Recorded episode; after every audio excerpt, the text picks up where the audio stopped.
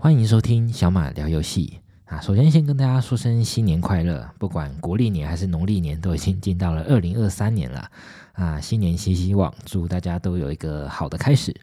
那这次呢，想跟大家分享的主题是啊，因为我呃睽违近三年啊，终于要回呃回台湾。那其实我已经回嗯、呃、从台湾回到德国了，我是在十二月中。呃，十二月中到十二月底的时候回，嗯，回去台湾的。那所以呢，原本这一期的节目是想要在十二月的时候先提前录一下啊，对回台湾的一些呃展望，哎，但是因为回台湾前实在是太忙了，有太多事情要忙，然后呃一直到回来之后还在忙，那到现在比较有时间一点，嘿，好，所以我们就调整了一下内容，那想要跟大家分享一下我在这个快要三年没有回台湾啊，这一次回去之后呢，啊，其实。也感受到了呃不少的逆文化冲击，啊，这个逆文化冲击的意思呢，其实就是呃应该说什么？原本的文化冲击是指在呃自己的国家啊到其自己的文化，那到另外的文化呃有一些冲击嘛。那这个逆文化冲击呢，其实就是反过来，已经离开自己原本出生长大的地方太久了，那回去之后有一些不同的呃文化冲击的感受，哈，这个叫逆文化冲击，嗯。那诶，这一次呢，我因为怕就是这样讲一讲太流水账，所以我呃整理出了一一些事项，那可以跟大家分享。那主要会有啊日常生活跟嗯、小孩的部分，因为我自己有有一个小孩，那还有最后就是游戏的跟游戏相关的部分。嘿，毕竟我们这是一个游戏的频道，嘿，所以啊会分成这三个部分跟大家做一些分享。嗯，然后另外这一次这一次录音，我也用了一个不一样的器材哦。之前在呃去年年底黑五特价的时候买了一个新的麦克风，那这一次第一次试试看，还在熟悉，很 希望啊录起来的效果会比我之前直接用手机录的还要好，应该要应该要比较好才才才合理吧？嗯。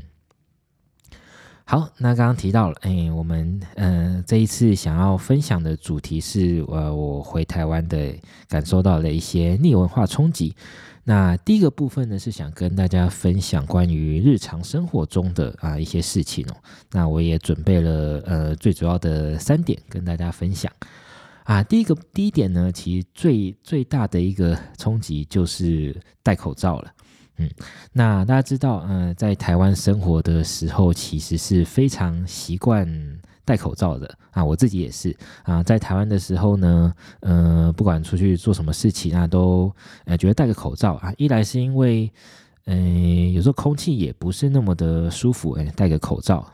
那二来是人也多，哎，所以戴口罩。总之呢，在其实，在 COVID 之前就已经很习惯戴。那尤其在现在呃 COVID 的疫情呃之后呢，那看起来呃大家就更更是喜欢或习惯戴这个口罩了。那可是呢啊，我自己生活在德国这边啊，在最开始的时候。嗯，二零二零年，对，当时疫情刚开始的时候，呃，大家也，呃，德国这边是不太信口罩这一套的啊。不过后来慢，慢慢的证实说，诶，戴口罩真的有帮助，嘿，所以就开始有各种规定要戴口罩。那不过呢，也已经很早，嗯、呃，也没有到很早，就是已经好几个月了。我们现在的话呢，嗯、在这里现在，呃，规定要戴口罩的地方，其实就只有在。呃，大众运输上面而已，嘿，也就是说，呃，如果去坐公车、坐火车，那你需要嗯、戴口罩。嗯、我我之前也有去过几次那个诊所，嘿，那诊所也是有规定要戴口罩的，所以我想在医院里面的话，应该也是要戴。嘿，不过在这些呃规定以外的地方呢，呃，基本上是不需要戴口罩的。那尤其是在户外，在户外根本就就呃不知道戴着口罩感觉很。很不太舒服，对不对？嗯，所以呢，嗯，其实我自己或者说我们自己在这里生活已经有好一段时间，都呃不太有戴口罩了。就做工，呃，需要如果要坐车的话，需要戴个口罩出门。那结果一回到台湾呢，哇，到处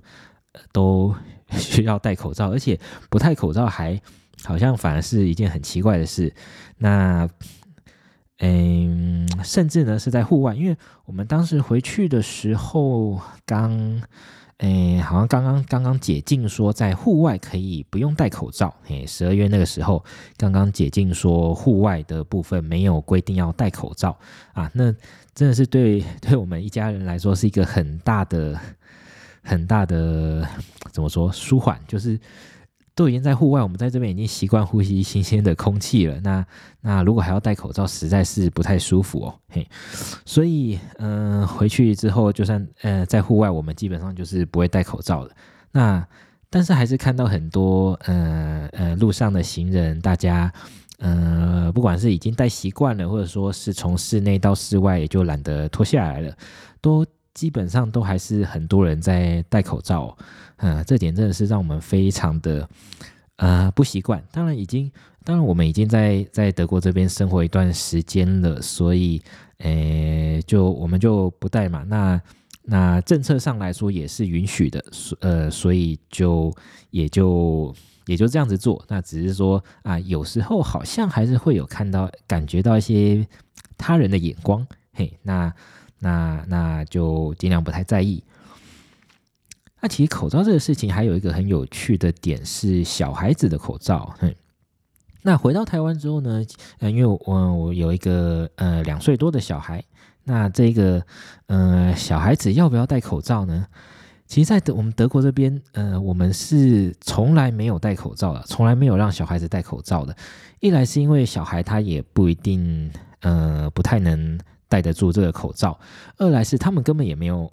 呃，没有在管说小孩要不要戴，因为 COVID 这个这个这个疾病呢，呃，基本上感染到小孩身上，大部分的时候非常高的比例都是没有什么事情的，嗯，所以呃，其实在这里对这个小孩子戴口罩是不太，呃，我记得是六岁以下吧，六岁以下对小孩子戴口罩是没有任何的规定的，嘿，所以我们小孩也就不戴口罩习惯了。那回去之后也看到 不少的小孩都有戴着口罩，啊，其实我我小孩我儿子，嗯、其实看大家戴，也就觉得有兴趣戴一下，哎，不过就是戴好玩的，很很快也就脱掉了，嘿，所以这个小孩子也要戴口罩这件事情，对我们真的是也是，嗯、有点嗯、不太能适应，嘿，其实后来他也主要也没有再戴了，嘿，啊，反正嗯、我们就已经是习惯这个样子了。对，所以这个啊，这个口罩是可以，实在是还可以再继续讲很多。不过，呃，最主要就是这样子啊，在台湾大家还很习惯戴着口罩。那当然是疫情之前大家就习惯戴，那疫情之后大家更还是继续戴。那但是我们在这边已经没有再戴了。那甚至我记得我没看错的话，这个月底一月底还是二月的时候，也要呃德国这里要全面废止，说就是。没有强制要在交通工具上戴口罩，那那就几乎已经快把就是所有的地方嗯、取消了，嗯，那当然到时候呃大家要自己想戴还是可以戴，不过可以想见的就是大部分的人就不会戴了，嗯。好，那在日常生活中这个口罩呢，实在是一个很大的一个冲击哦。那第二第二个部分，我是觉得这个在交通上其实也是一个很大的不同。那大家知道说，在台湾的时候，很多嗯路口其实是非常的乱的，嘿，大家开车，嗯，要说不守规矩吗？嗯，大家开车就是比较竞争一点，对，也要竞争说你要开这个车，必须要非常的果断、当机立断的去做这个动作，嘿，所以整体的交通上的感觉是比较乱一点的。那相对的话呢，在德国这边，大家或者说，呃，汽车驾驶最主要其实都是蛮礼让呃行人的，或者说这是对他们的一种，嗯、这叫什算是一种文化素养吗？就是身为一个驾驶，你就理应要礼让其他不是开车的人，那不管是走人行道啊，或者是呃行人。嗯、汽车驾驶其实都要都是要非常小心注意的，嘿，所以，呃，我在德国这边是自己有时候会开车的，那但是回到台湾之后呢，已经太久没有在台湾开车了啊。虽然我本来就不是那么常开车，不过已经太久没有在台湾开车了，实在是呃不太敢哦，嘿，呃，可能需要假设之后有回去久一点的话，再重新适应一下。那不过其实呃，除了这个嗯，说台湾交通比较乱，但其实也有一些呃，我觉得很不错的地方。这最主要就是在台湾的，因为呃，我也有去台北逛一下，或者说回去台北逛一下。哎，那这个这个大众运输呢，呃，捷运或者是哎公。公车就还好，但是捷运呢？台湾的台北的捷运跟高雄的捷运，这一次我也我也有到高雄去搭了一些捷运哦，都是蛮方便，而且呃准时又干净的。哎，这个东这个事情其实是我觉得台湾的文化很 很可以引以自豪的一个地方哦。哎，因为呃在台湾的这个捷运啊，那这些大众运输其实都是非常的呃舒适的哦。啊，不像这边，诶，也不能说这边不舒适，嘿，这边的话就是大家比较没有那么的在意，所以说如果有一些些的脏乱，或者是甚至有不少的呃呃车子误点的情况呢，都是蛮正常的哦，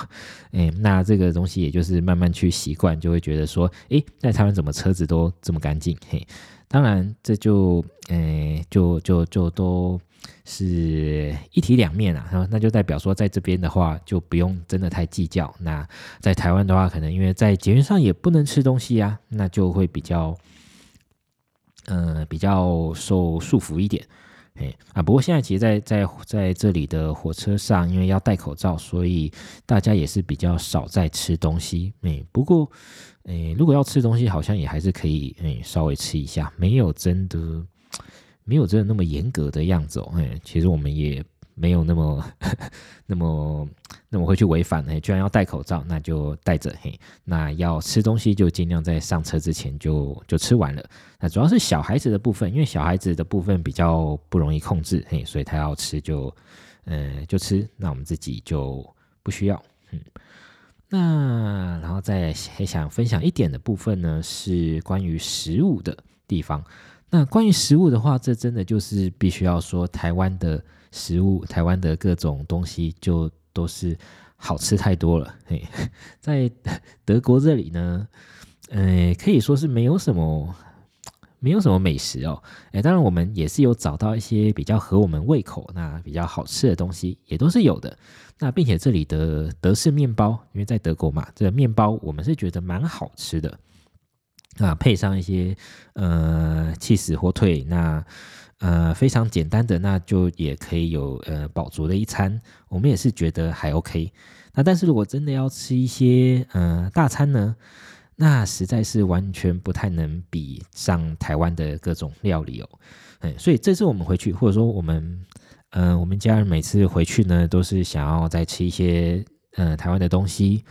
那不过呢，这次我们也有些不一样的心得哦，就是有一些，呃，有一些食物其实没有印象中那么的好吃了，嘿，可能是因为有一些回忆的加成，哎，有些东西觉得，哎，这应该很好吃，怎么吃起来，哎，觉得也还好，嘿，不知道是在德国这里待太久，口味劣化了，还是说，嗯、这些东西就是回忆加成，那其实吃起来也还好。不过虽然是这么说啦，嘿，但是有一些，呃，我们也是，呃，回去吃一些东西，像是啊，鼎泰丰啊，或者是一些日式料理店，一些回转寿司之类的，我们吃起来还是觉得真的很好吃，嘿，跟这里的食物等级是不同的档次哦，嘿，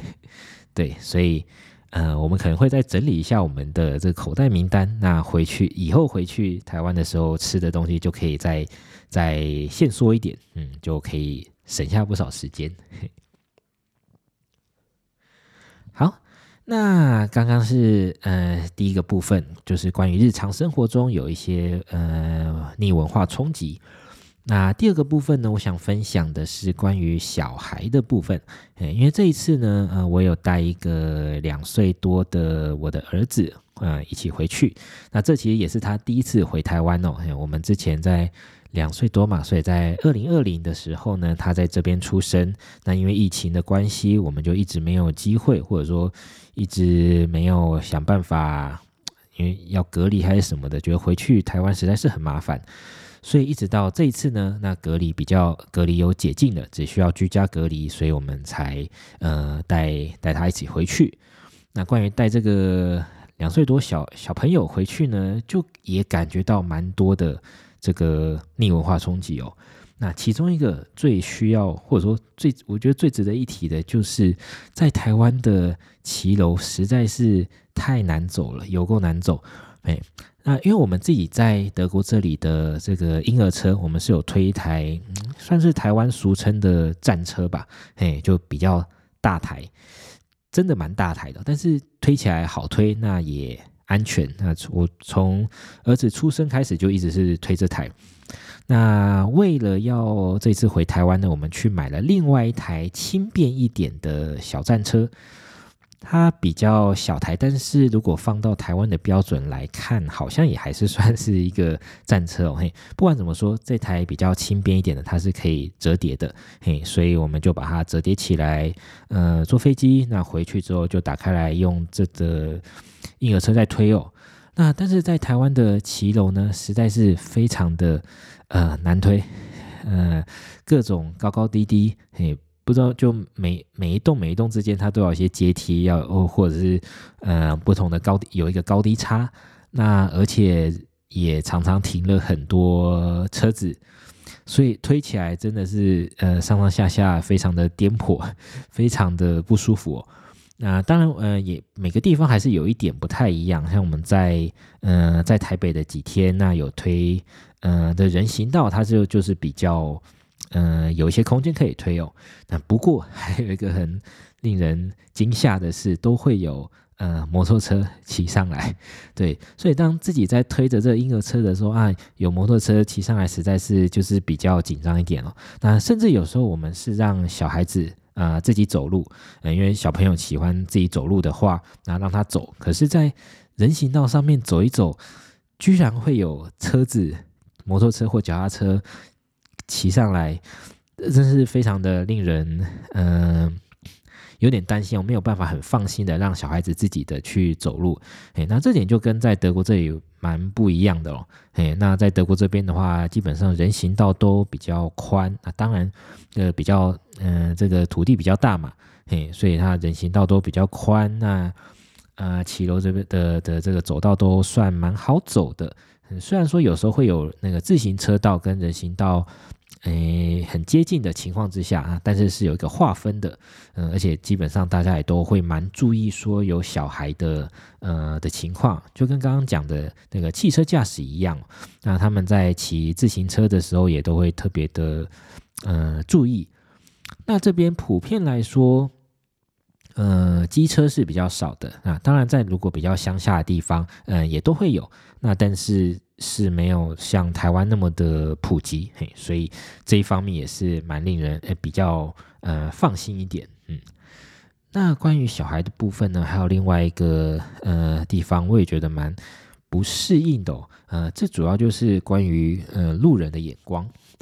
当然呢，我们自己啊带小孩，就是主要自己带嘛，其实旁人的眼光我们是呃不需要太在意的，呃，但是呃如果就是有一堆很呃各种各式各样的眼光的话，呃多多少少还是会有一点影响。那呃主要是说，可能我觉得大部分呃的人，就是可能因为台湾少子化嘛，那小孩子的的这个出现率是比较低的，所以有些人他对小孩子其实不是那么的友善，他觉得好像这个小孩子会会惹麻烦的样子。那比如说有一个。呃，我感受很深的例子是这个付钱结账的时候，那因为小朋友他就喜欢呃帮爸爸妈妈的忙，所以呃要结账的时候，不管是刷卡或者是给给钱，这个现在基本上只要如果我跟我儿子出去的话，这事情都是交给他来做的。诶，那不管是刷卡还是给钱，我就是把卡片跟钱，呃或或者是那个钱给他。然后呃让他去刷，让他给店员这个钱，呃如果高度不够的话，我就把他抱起来，嗯，那基本上他也都帮忙得很开心，那而且这里的店员呢也都就是很友善，那觉得哎这个小孩子很可爱，在帮忙付钱付账这个样子，都是一些呃很友善的眼光哦。那在台湾的话，我有几次的经历都是比较普通的，也就是说在，嗯我在做同样的这件事情的时候呢，感觉上店员都是有点呃觉得麻烦，诶诶，要要要小心哦，这个这个钱不要掉了，或者卡片就是会挺担心小孩子的这个行为的。那像我这样在在德国这边已经习以为常的行为，诶，结果回去之后这样子操作上，呃，受到不少的异样的眼光，我。自己其实也是蛮蛮讶异的哦，就是，诶，没有想到是大家的想法是会是这个这个差差是蛮多的哦，差的蛮多的哦，嘿，所以嗯，类似像这样的事情，嘿，那比如那还有说，比如说有时候在路上小孩子，嗯，可能会诶哭哭一下，或者是不太开心的时候啊，那那嗯，台湾当当然基本上人人潮是比较拥挤的，所以。可能就会有一些路人觉得受到了干扰，那觉得不太，呃，不太开心。诶，当然，其实我们并没有真的遇到有人来指指点点，但可以多多少少感受到一些异呃异样的眼光。那这个事情在这边，在德国这里是比较不容易发生的哦。嗯，因为其实这里很有趣的一点是，呃，有规定说，法律规定说，小孩子发出的声音并不算噪音。也就是说，呃，如果隔壁有总总之就是这小孩子发出的声音，你不能因为他太吵而去检举或是抱怨，这个是很没有同理心、很很不尊重别人的一件事情哦。嘿，所以，呃，总之这个关于路人的相处跟路人的相处呢，当然我们是，嗯、我自己是并没有真的那么在意别人的眼光，嘿，但是这样一直长期累积下来久了，其实还是有一些，呃。呃，不太一样的感受，嘿，这呃不是那么容易能表达出来的感受。好，那最后一个在关于小孩的部分，我还想分享的一点是，呃，关于小朋友的游乐场哦，哎，那我们这次回去之后呢，其实在呃上次回去台湾的时候也，我也还没有小孩。那其实没有小孩的时候，就不太有在注意说到底，呃，可以带哪里，呃，到可以到哪里去遛小孩。呃，那呃，所以也是这次回去之后才比较多去了呃台湾的一些游乐场。那我自己呢，主要是在呃台南，嗯、因为因为我自己原本是住在那边，然后还有去台北，因为工作跟念书都是在台北的，呃，所以主要就是在台南跟台北这两个地方去了一些游乐场跟一些呃可以遛小孩的地方哦。那基本上我觉得这个台湾的这些这些场所。并没有，并没有比较差哦，嗯，甚至有些地方还都还蛮好的，嘿，那当然这个风格是有点不同啊，在德国这边的话，比较基本上都比较贴近大自然一点哦，哈，户外的户外的游乐场那比较多，然后并且也比如说用一些木屑木头，就是总之是一个比较贴近大自然的风格在装饰，那让小朋友去去玩。那在台湾的话，好像就比较多这种，嗯、塑胶的游乐器材。那那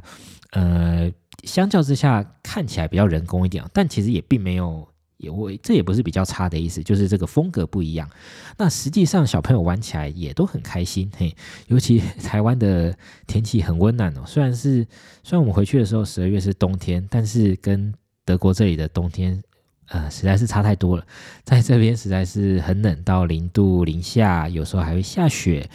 那在台湾的话，呃，舒舒服服的，诶，穿个薄外套，诶，就很开心，可以在外面玩了。嘿，所以关于我带我的儿子回台湾的这个去，呃，这个游乐场游玩的体验，其实是还不错的。嘿，这其实蛮出乎我的意料的。嘿，因为原本。啊、在回台湾之前，或者说原本在台湾的时候没有小孩，就不会去注意到这些事情。那这次回去，呃，的这边感受其实还蛮不错的，嗯，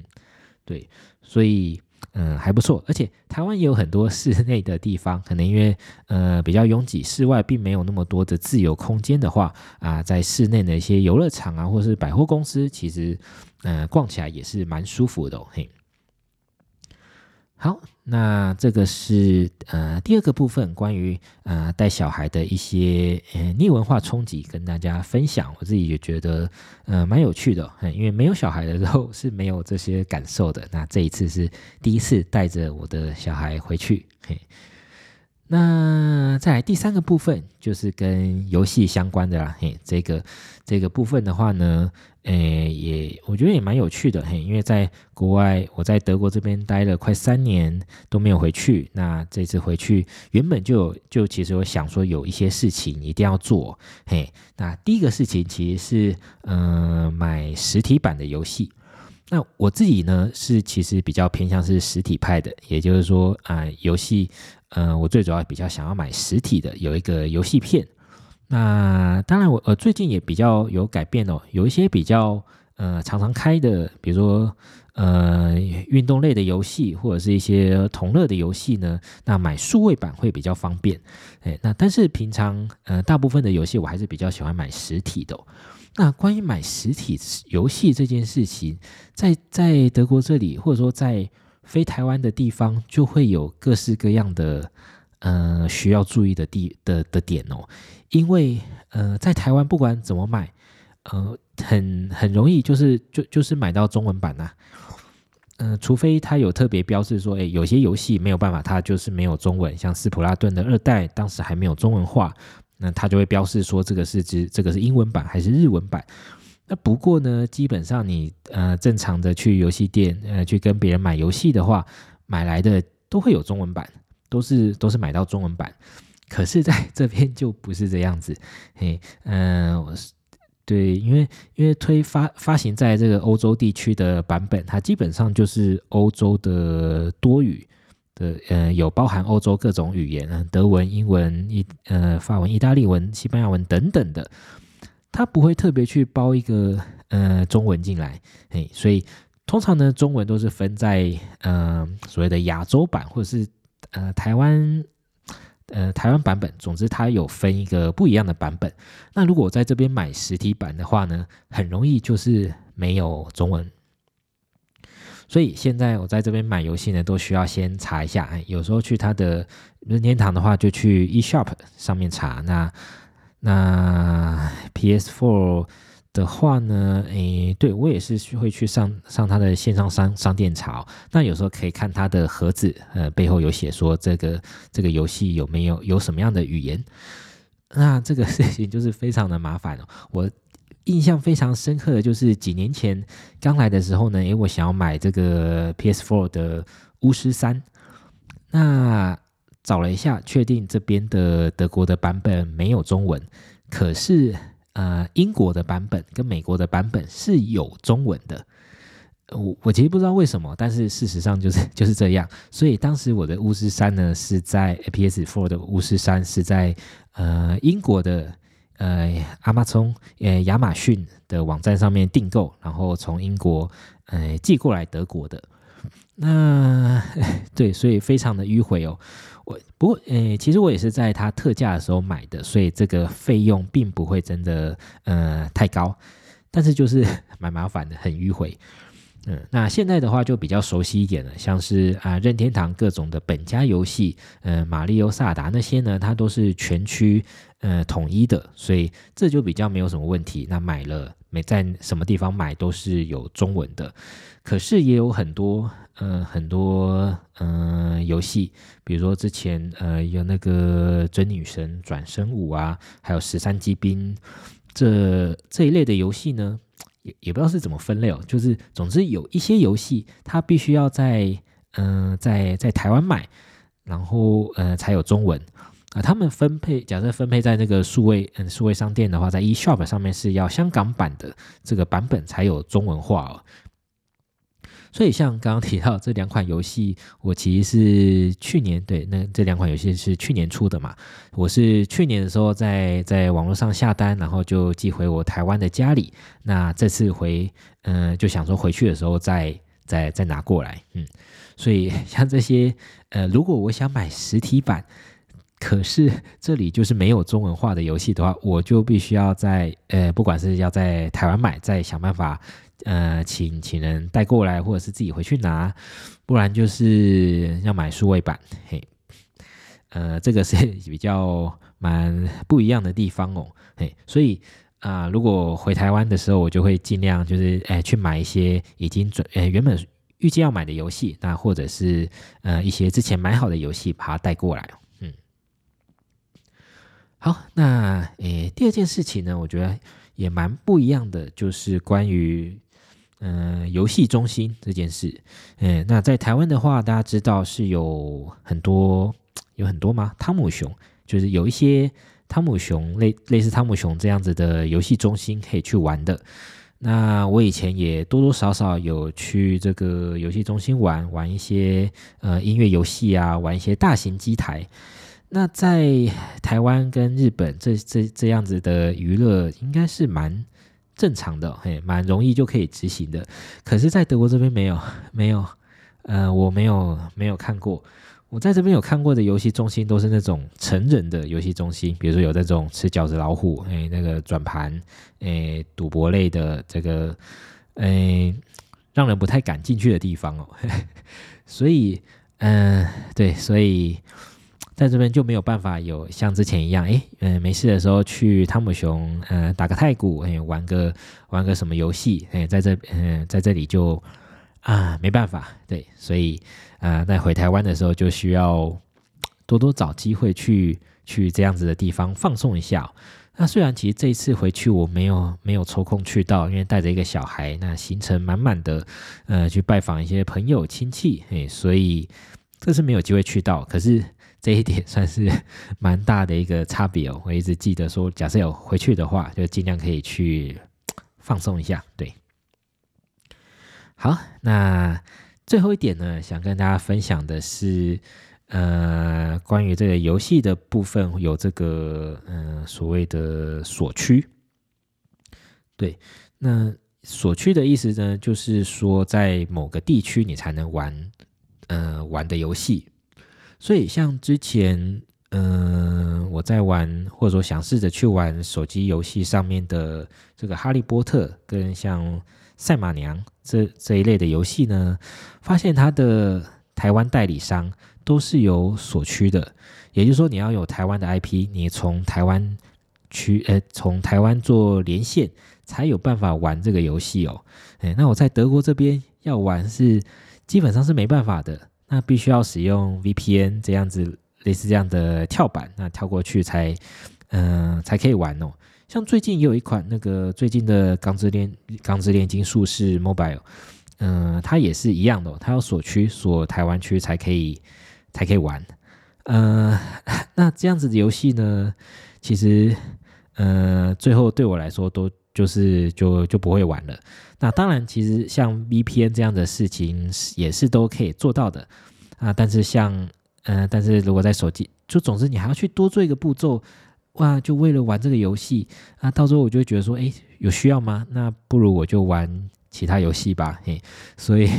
所以最近可能是因为这个代理商的关系哦，如果代理一些，呃，这个代理商代理的一些游戏进台湾，那就希望他就希望能锁区，那就让只有台湾的连线才能进去哦。那不管是。呃，想要挡中国那边的玩家，日就是想要挡其他地方的玩家，还是怎么样？总之，现在好像变成了一个蛮长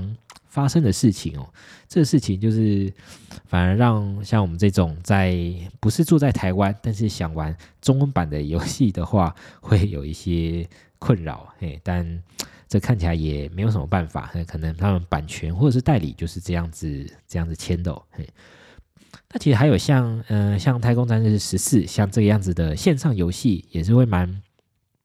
嗯，蛮不一样的哦。对啊，现在像如果在台湾的话，《太空战士十四》，呃，大家都是推荐就是去日本区，因为因为大家如果知道的话，这个《太空战士十四》呢，它是呃只是只有国际版的，也就是说它有日本伺服器有。有有美国伺服器，有欧洲伺服器，它并没有特别啊，有啦，它有它有那个中国的伺服器有中文，嘿，那不过在其他地方是没有的，嘿，所以在台湾的话呢，很多人就是会去，不管是去中国伺服器，或是在去日本伺服器，那在我在欧洲那边，那当然就是去呃欧洲这里的伺服器，那那个整个文化上跟语言上就是会不太一样，这也是蛮不同的一个体验哦。嗯，大概就是这个样子，也林林总总的分享了不少的事情哦。那都是这一次呃久违的回台湾之后，嗯、呃，有的一些感受，真的是蛮久违的。上一次我回台湾就是二零二零年，呃一二月那个时候吧，嘿，其实就是在 COVID 开始之前，嗯，我们幸运的回去了一趟，嘿，那回去完之后呢，哎，就开始大流行啦。那就一直到现在，呃，大家都比较放宽规定了一点，那我们才呃找了这次机会回去，所以也是睽违呃快要三年没有回去了，那感受特别的呃不一样，嗯，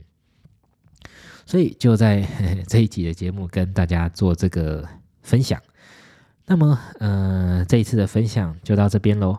啊，如果你有任何话想跟我分享，或者是有问题想要问我的话，呃，都欢迎在我的 podcast 呃留个评论。啊，当然，如果你留评论的时候，也可以顺便给个五星好评，那就呃更好啦。嘿，那大家有兴趣的话，也可以看看我的 Instagram 和 YouTube 频道。那这些连接呢，在节目资讯栏里面都可以找到。